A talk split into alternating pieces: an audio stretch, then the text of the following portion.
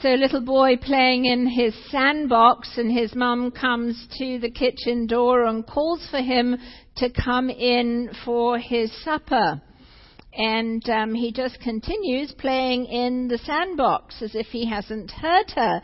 And she keeps calling to him, and um, he keeps not responding until she has to go out and come to where she can actually see his eyes and tells him that he needs to come in. And when she asks him, Why didn't you answer me? With remarkable honesty, he replied, I thought if I pretended I couldn't hear you, then you might leave me alone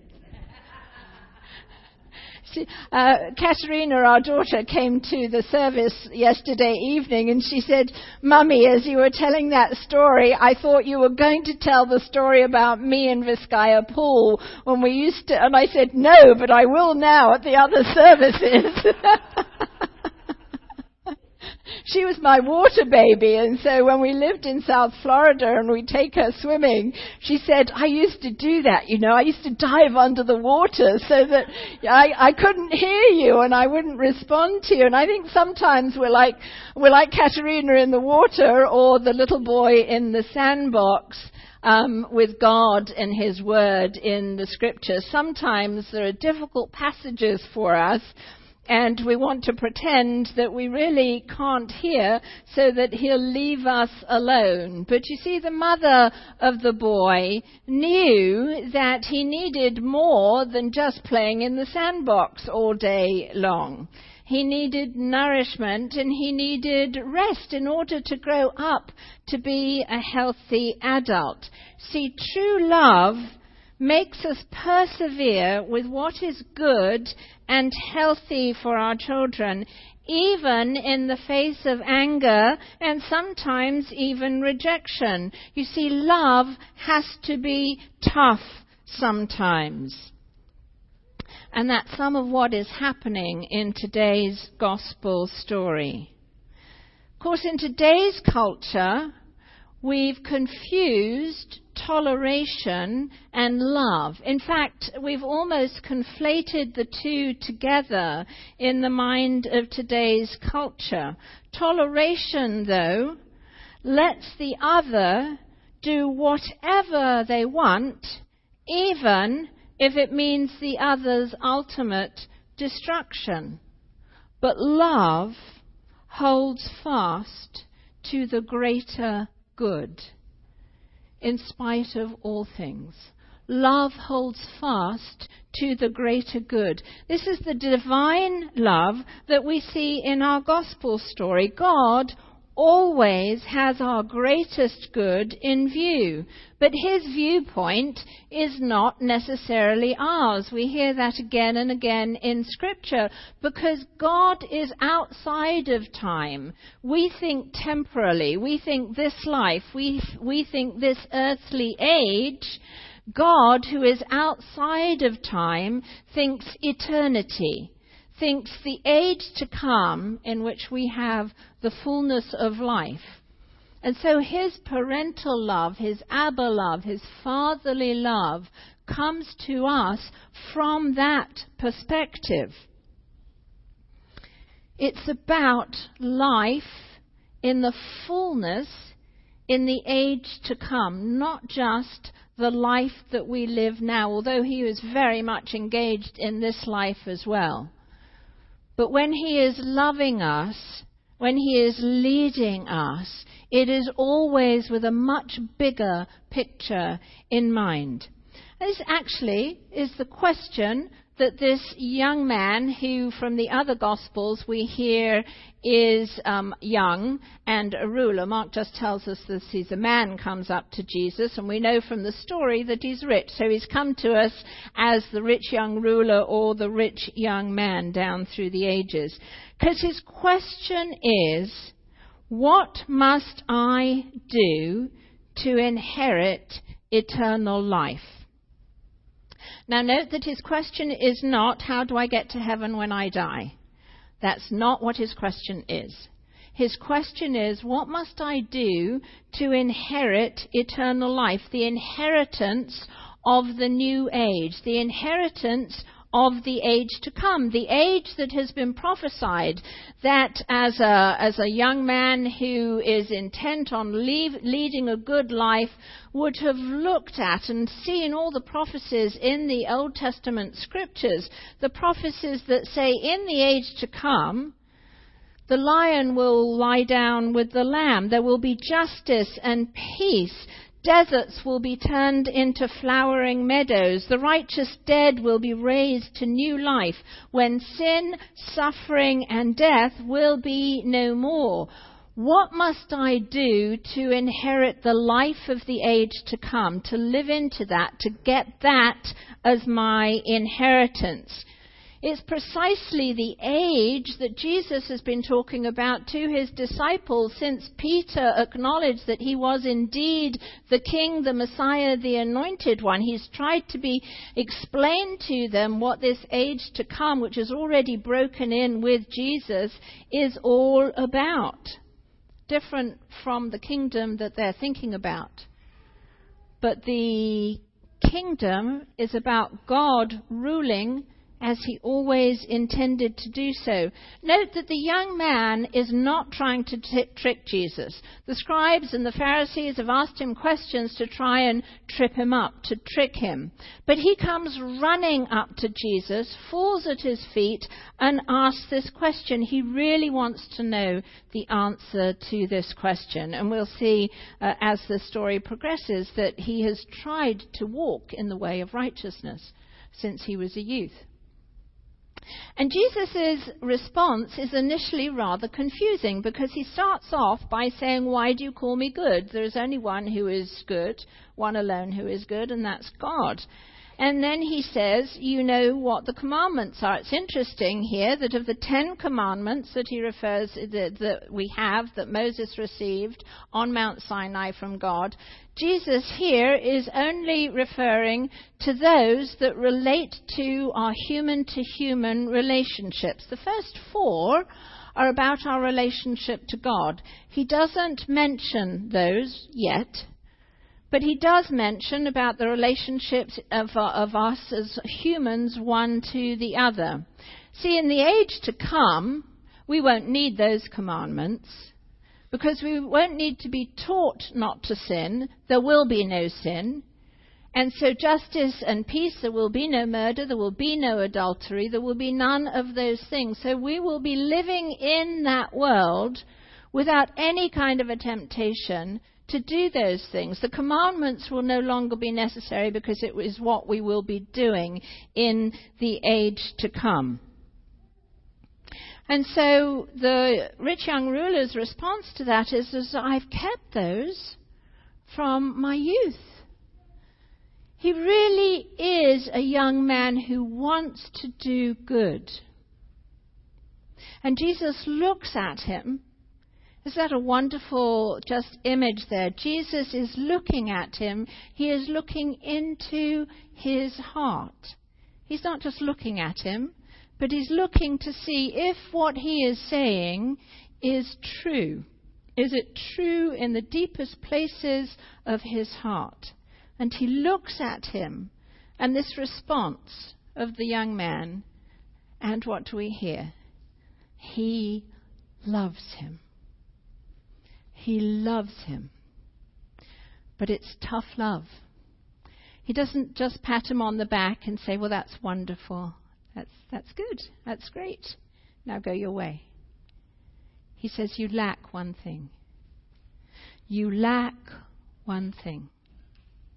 Because he knew about his wealth, he knew about all of this young man's possessions, and he knew what a grip they had on his life.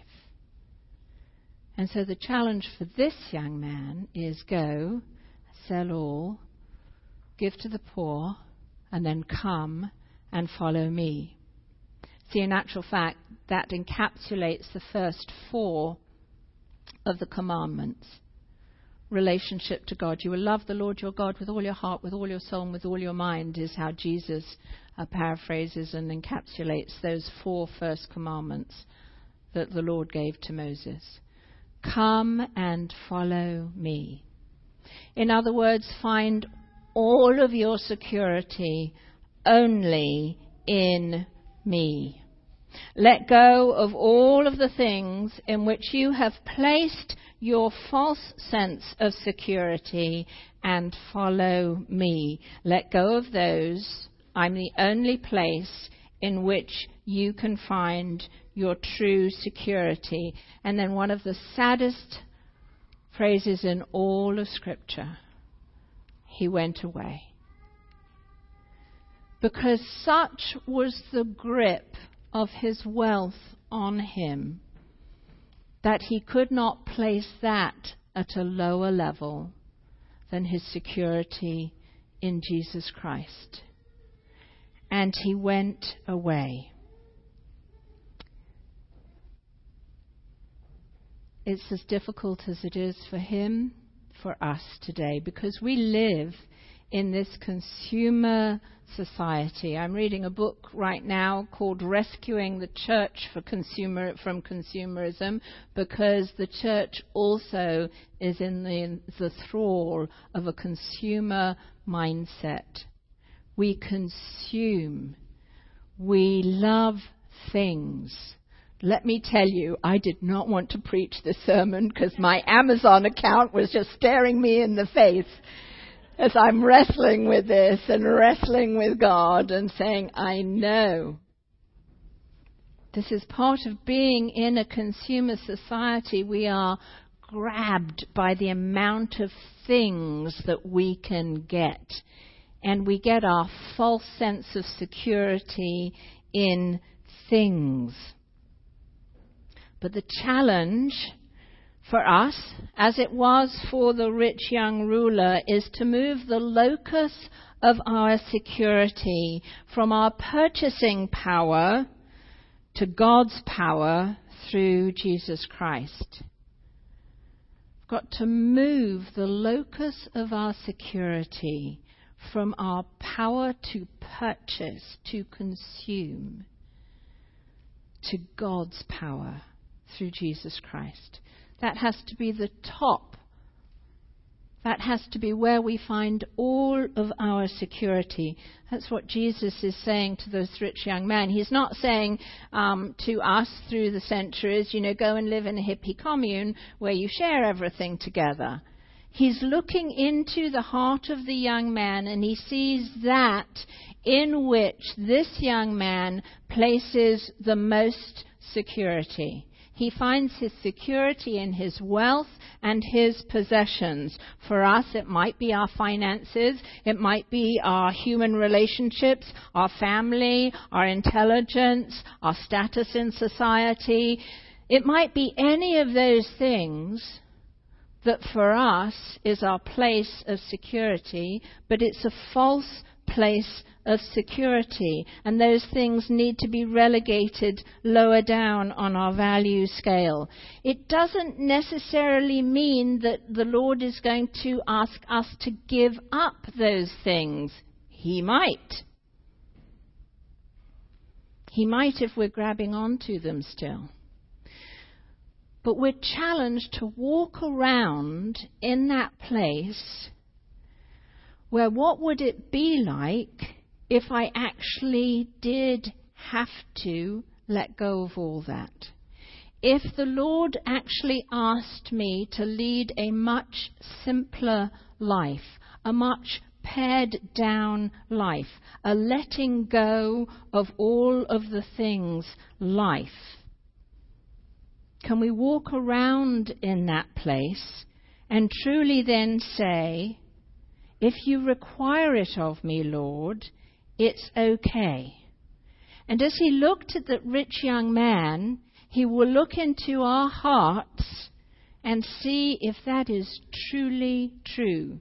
For in the letter to the Hebrews it says he judges the thoughts and the attitudes of our hearts.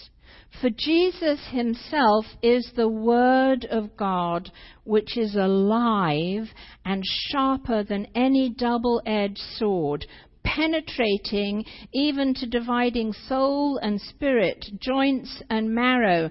Nothing in all creation is hidden from God's sight, he says. Everything is uncovered and laid bare before the eyes of him to whom we must give account.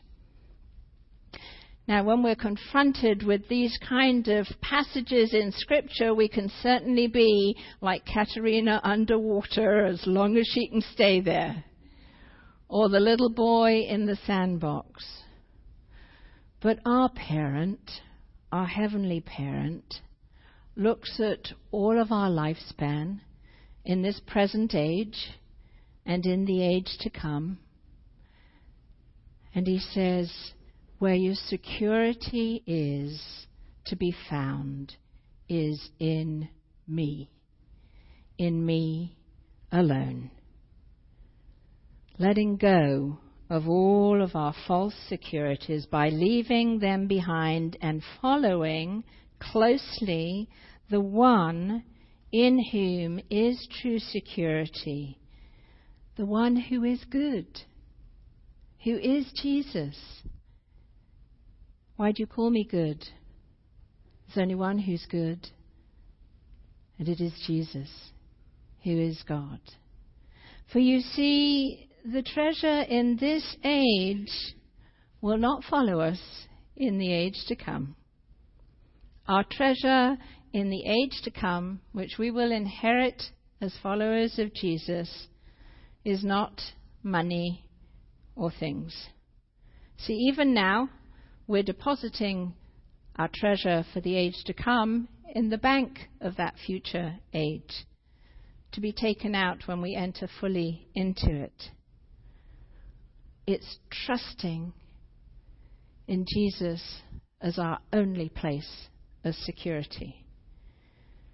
He says, No one who has left home, or brothers, or sisters, or mother, or father, or children, or fields for me and the gospel will fail to receive a hundred times as much in this present age homes, brothers, sisters, mothers, children, and fields, along with persecution, and in the age to come, eternal life. Let us place all of our security in Jesus alone, who is the one who is good. Amen.